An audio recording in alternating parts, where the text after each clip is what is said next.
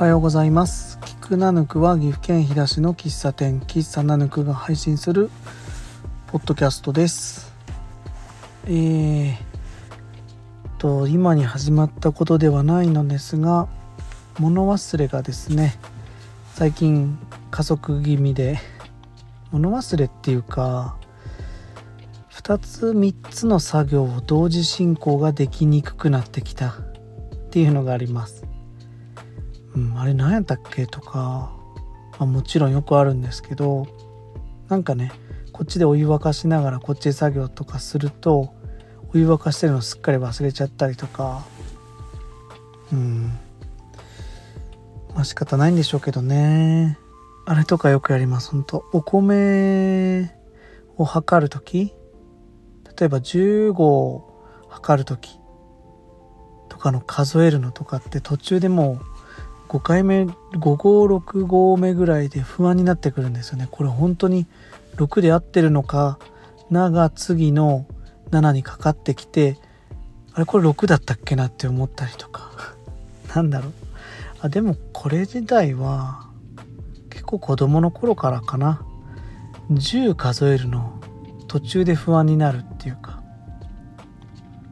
ありますね。コーヒー豆とかも測るんですけどあれこれ1人前だったっけ2人前だったっけってのがグラムで引いた後に分からんくなっちゃってで見た感じこれは2だなとかはもう分かるんですけど確信がないというか。うん。これは年を重ねたっていうよりもあれかな。なんか作業いつも通りのルーティン的なことやりだすとオート操作になっちゃって考えてないんですよね。あお風呂入ってもオート機能が働いちゃうんで髪洗ったか忘れちゃうんですよね。で髪濡れてるから洗ったかなって思うけど分かんなくて。っていうことがよくあります。昨日もねフォーのスープ用に6リッター測るんですけど2リッターの測れるまあピッチャーみたいなのがあるんでそれで3回入れればいいんですけど3回入れた時点でですねあれこれ2リ4リッター入れたんやったっけ6リッター入れたんやったっけってのがもう分かんなくなってですねそういう単純作業になると3回入れるだけでいいんですけどあれこれ2回目かなとかもう記憶がなくてうん。忘れないようにするための仕組みをもう一個考えないと難しいんですよね。直接書くとか。癖プラスカレーでちょっと最近ねややこしくなってきてますけど、まあ、考え方次第なんですけどね。その昔に比べると考える必要があることが多くなったと思うんですよ。覚えておかなおかなきゃ置かなきゃいけないこともたくさんあったりやらなきゃいけないことも増えてたり以前ね20代10代の時とかって一人のことやってればよかった時期ってのもあったんですけどまあ年重ねるとね、まあ、人それぞれですけど責任があったり自分一人じゃなくてパートナーのこと考えたりもしくは子供いたら子供のこと考えたり、えー、家族と同居するんだったら親のこと考えたりとかですね。いろいろ考えることが年々増えてくんでそりゃね仕方ないっすよ。スペック的に容量は多分決まってるんではみ出ちゃうものはあるのかなって思うんですよね。うん。だから忘れる機能もないと入らないから仕方ないっていうことで。あんまりねマイナスには取ってないんですが最近ねただねほんとコーヒー豆とあとなんだっけな。あでもそうだな。お米コーヒーシャンプーですね。この辺りが不安になる。うん。枚数数えるのとかも苦手です。数数えるのとかね。まあ仕方ないと思うんですけど。ひくらぬく。あとね今回はお便りいただいてますのでそちら読みたいと思います、えー、このお便りは毎回送ってくださるいちごさん。いちごくんからのお便りです。明けおめです。D 先生シリーズ久しぶりに新しいの聞けて嬉しかったです。最近 D 先生が電子ドラムを買ったと小耳に挟みました。笑い。D 先生電子ドラム会とか聞けたら幸いです。配信楽しみにしてます。近いうちに喫茶ナヌクにも行きたいです。というお便りです。ありがとうございます。えー、いちごくんには、まあ、来店いただいた時か、まあ、それ叶わなければ郵送かもしくは D 先生経由でステッカーをお渡ししたいと思います。ね。えー、これ年末にというか年明けに配信したお年玉企画とま大げさですけどね言ってた。D 先生とのお蔵入りになってたちょっと待って会のことだと思うんですけども2人とも酔っ払ってる。僕覚えてなかったんですよ。この間編集してたら締めゆうこりんがやってくれてるって。聞いてびっくりしました。この間。ずっとね途中まで聞けてまでしか聞けなくてもう聞けないって言って消してたん止めてたんで。あれ最後ゆうこりん締めなんや。ん聞いても思い出せませんでしたその状況を。うん。まあそんなねずっと蔵にしまい込んでたのをこう埃をふーってって出してきて配信して、まあ、こうやってお便りももらえたんなら何よりだと思います。あとね D 先生電子ドラム買ったみたいですね、えー、D 先生といえばバンドやろうぜで有名なんですけどもお酒飲むとねバンドやろうぜっていう。僕がいつも渋い顔をしてるっていう やり取りがあるんです。そんな彼がですね電子ドラムを買いましたと。いうことなので D 先生の電子ドラム会どうしましょうね。なんか喋ってて、うん、D 先生が何か言うとシンバルが鳴るとかね。なんかコーナー入る前にドラムロールとか してもらえばいいのかな。面白そうですね。あの生でチャームみたいな音を入れてもらう。で D 先生はドラムセットに座ったまんま。うん、D 先生ね体格まあ大きいんでドラムセットに座るとねいいんですよね。存在感があって、うん、もう楽器の一つみたいなね存在感で。一緒にバンドやってた時そんなことを思ってました。うん。電子ドラム購入おめでとうございました最近ですねうちで流行ってるピザの食べ方があるんです。えピザって生地から作ったりとかまあいろいろねこだわろうと思えばどんだけでもできちゃうと思うんですけど、え僕たち家族まあ僕らの家が、えー、おすすめしたいのがですねスーパーとかに売ってる安いピザ。2300円のビニールに入ってるやつかな。多分全国どこでも買えるやつだと思いますけどあのピザを買ってきてあれにトッピングをもりもりするっていうのが簡単でおすすめです。だから、ね、ちょっとトッピングするだけでほんと贅沢感出るんですよね、まあ、子供もそれで食べるようになってきっかけはサイゼリアのピザなんですけどサイゼリアのピザってちょっとねクリスピー感があってで薄くて美味しいんですよ。お菓子みたいな感じ。でうちの子たちピザとか食べなかったんですけど、まあ、サイゼリアサイゼリアに行った時ですね。頼んだら食べてみたいってなってそこから好きになったんですよね。その後ね別のファミレス行ってピザ頼んでみたらもちもちでジューシーだったんですけどこれじゃないってなってそれは全然食べませんでした。うん。あれこれ家でできんじゃないかなと思ったのが、えー、その市販のピザですね。2300円で売ってるんですけど一番簡単なのは、えー、市販のチーズパラパラのねとろけるチーズみたいなのをふんだんにかけて食べるだけでもすごく美味しいです。で大人が食べる時はうちだとチーズトッピングしてその上に、えー、サラダをですねバーって乗せてその上に細かくちぎった生ハムを乗せてオリーブオイルかけてブラックペッパー振って食べます。これだけでねだいぶリッチなピザになるんですごくおすすめですね。高いピザ買ってこなくてもいいしピザ生地から作らなくてもねもう土台はあるんで。で土台にはある程度のねトマトのそのまま食べれる美味しい味がありますから。うん。これがねいいんですよ。なんで多分食べ方としてはあとうちやったのはうちでも販売しているオイルサバディンを散らしてみたりとか。ツナもいいですよね。あと明太子とか餅のせても明太餅ピザもチーズとトッピングして美味しくできると思います。うん。なので結構簡単にトースターで焼くだけですしね。お酒のおつまみとしても。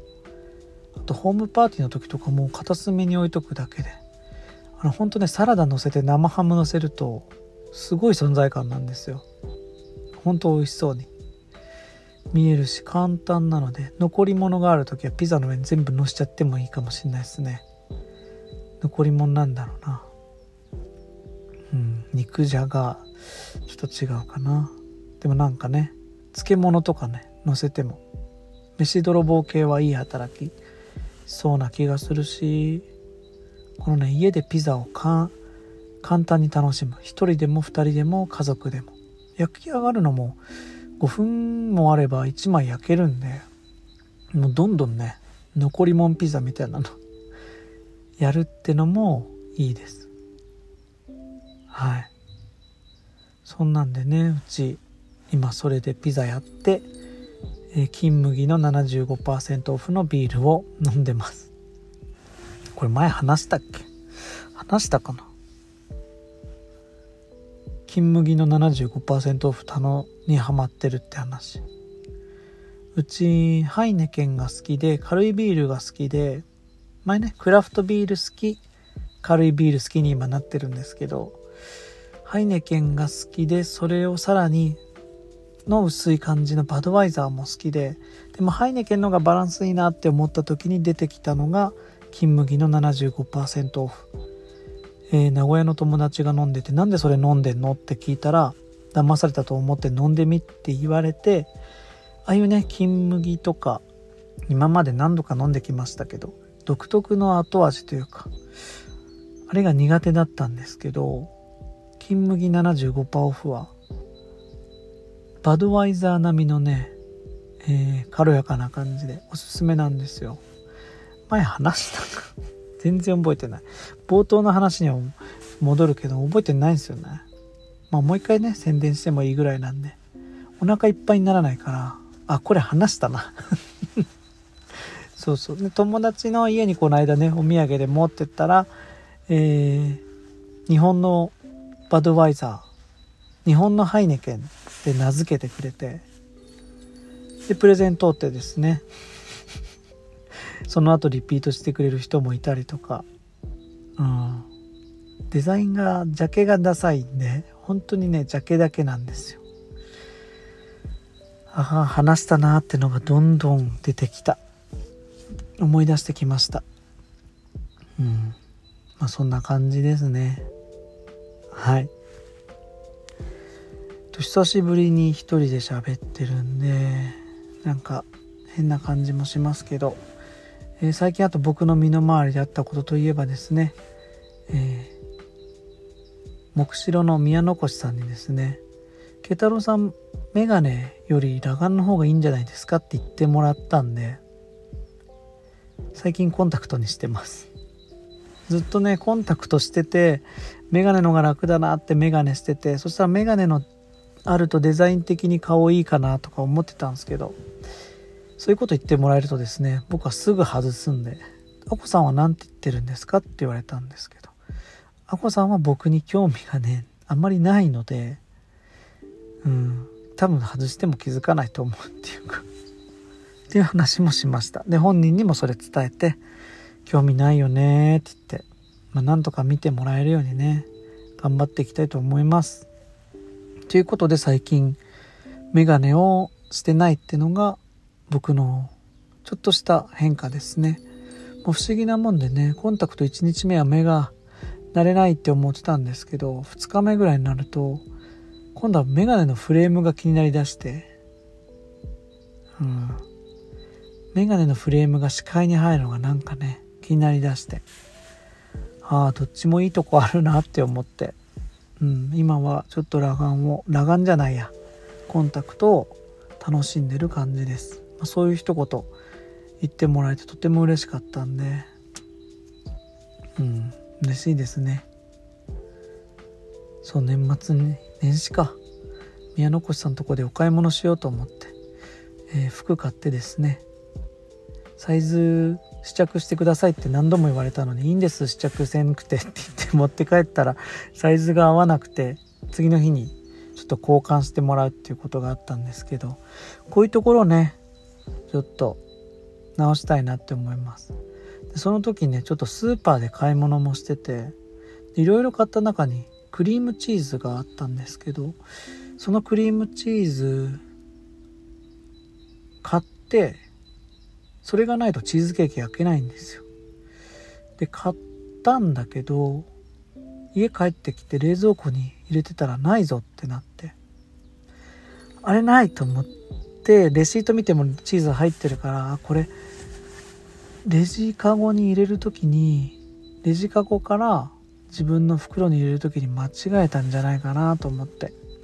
そのスーパーに電話してですね忘れ物でないですかって言ったらありますよっていうことだったんで、うん、その日は、えー、試着をしないチーズを忘れるっていうので高山生き損だったんですよね。ナヌクから高山まあまああるんですけど生き損っていうか、まあ、次の日にもう一回行く理由ができた。ということで 翌日ですねチーズ取りにと、えー、宮残さんとこで、えー、服を交換してもらうっていうことをしに行きました。本来ならしなくていいやつ。でもねまあ行ってよかったなっていうのもあるし柔軟な対応をしてくださった2店舗には本当に、えー、ありがたく感じております。うん。まあそんなねバタバタですけどおみくじ引いたら今年はね人に優しくすると自分とこ帰ってくるっていう、まあ、まあ当たり前のことなんですけど書いてあって小吉だったんですけどまあ書いてあったからちょっとねエブエブの中でも出てた B カインドっていうね人にとりあえず親切にしようっていうのを、まあ、意識してさらに意識してですね1年やっていきたいと思います。うん。かそんな感じでいろいろありましたね。メガネ外したりね。あと何かあったな。まあいっか。ナヌクもねオープンしてから年明けオープンのことです。456で僕も働いて7休んで8働いたのかな、まあ、ずっとナヌク入れたんで結構楽しかったですね。いろんな人にお会いできたしうんゆっくり話せたり。なんかこんなに連続してナヌクに入ってることなくてでサービスまあ僕外やってるんでやってるんですけどやってる やってるんですけどやっぱサービス業っていいなって思いました。ちなみに、えー、お料理担当の僕の妻はですねあんまり外出るのは僕ほど好きじゃない。中でお料理してるのが好き。僕は外に出たい。ってのがあってでなんで好きなのかなって思ったのがこの間ね言語化できて僕が出かけた際に受けたいなって思うサービスを人に意識的になおかつ実験的にお客さんに対してできるっていうのが僕の中ではすごい楽しいんですよね。ちょっと一歩踏み込んだサービス、まあ、行き届いてるかどうかは本当受け取り方もあるんで違うかもしれないんですけど僕のやりたい僕がやってもらえたら嬉しいなって思えることをこうできるっていうのは幸せだなって思います。サービス業の楽しみ方の一つだなと思ってその年始から年末からか。そうやって働いててね。いい仕事だなって思いました。うん。なんかねサービスってどうしてもうん相手が相手に合わせたとかなんかねちょっとギクシャクとかただ敬語使ってるだけとか 何て言うんだろうな。うん嫌なサービスってよく目の当たりにすることあるんですけどうーん上手に言えるかな。でも僕がお店に行った時とかにしてもらえたこととかこうだったらいいなって思えることって割とあったりするんですよね。まあ嬉しいことも多いんですけど。それを自分のお店でもできたりこうでやったらいいなっていうのをやれたりっていうのは楽しいです。あとねそれに付随して悲しい時なんですけどサービス業やってる人が他のお店行った時にちょっと横柄な対応を取ってる時切なくなりますね。あれなんだろうこの切ない感じ。うん思いました。思います。たまに見るんですけど。うん。そんなことも感じれたので1月スタートとしてはとてもいいんじゃないかなって思いますね。うん。うんと4が明日で終わりますんで。4もねすごい好評いただいてて嬉しいです。ちょっと 1, 1週間しかやらなかったんですけどまたね夏前後にもう一回できたらいいなって思ってます。好評でしたしえっ、ー、とね全部美味しいんですけどスープ飯食べた時のリアクションが一番大きいんですよね。スープ飯っていうか追い飯か。え残ったスープに足して前にご飯持ってくんですけどそこにもすでにスープかけてあるんですよね。それをそのまま食べた時に美味しいっていうリアクションをね目の当たりすることが何回かあってそのまま食べる人も見えました。あのー、残ったスープに入れるんじゃなくて追い飯をそのまま食べて残った具材をそこにかける方あとは入れる方。シダッチがそうでしたね。前ゲストで出てくれた日高間のシダッチは両方やってました。対話式かな。対話式でスープご飯食べてくれましたね。うんあと目つぶって食べましたっていう方も見えたりなんかね嬉しかったです。もしかしたら僕の喋ってるポッドキャストの内容が、えー、その食を少しでも楽しく加速してるんだったら嬉しいなと思いました。はい。そんな4も明日で終わりますのでスープ飯までね楽しんでもらえると一番いいなって思いながら。うん。じっくりコトコト2時間1時間、えー、鶏ガラ煮込んで出して叩いてかぶってじゃないんですけど潰してまたさらに1時間煮て。あと鶏チャーシューも作ってるんで鶏チャーシューに使ってるスープえスープじゃないね。えー、煮てる汁とかも合わせてですね。絶妙なバランスでスープ作ってるんで結構無駄なしでやってますね。うん。おすすめです。あとレモン絞ってもらった時にタイに旅行してもら旅行してるみたいって、えー、言ってもらえたんでそれもね嬉しかったですね。この信カでタイに旅行っていう、うん、非常に興味深い嬉しいコメントもいただいて嬉しかったです。はいそんな感じですね。来週からはチキン南蛮やってます。チキン南蛮のタルタルテイクアウトのタルタルソースが次回から別盛りになります。別盛りっていうか前はね乗せてたんですよチキンの上に。それをちょっとねそれも美味しいだろうって思ってたんですけどやっぱりえー、持って帰ってからもその場で乗せた方が美味しいだろうっていうことに僕がねそうに違いないって決めつけてですね、えー、しぶしぶ皆さんを従わせてですね はい。俺の店だぞって言ってですねうん。それは女の仕事だろうがとかね。言いながら、まあ、言ってないんですけど。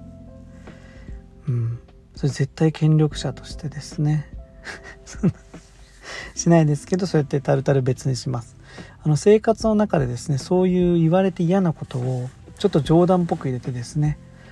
それは女の仕事だろうとか俺の店だぞとか言ってですね明らかに疑問をこう持たせるという。生活を最近してます。最近というか。うん。嫌悪感を抱かせてですね。これは良くないものなんだってのを改めて分かってもらうっていう のが目的です。はい。そんなね俺のポッドキャスト終わるんでねもう今日は、えー、皆さん聞いてくださってありがとうございました。最後ねなんか終わり方変えたいなって思ったけど寝る時とか考えてるんですよお風呂とか。うんまあ決まらないんで普通に終わりたいと思います。キクナヌクでは皆さんからのお便りお待ちしてます。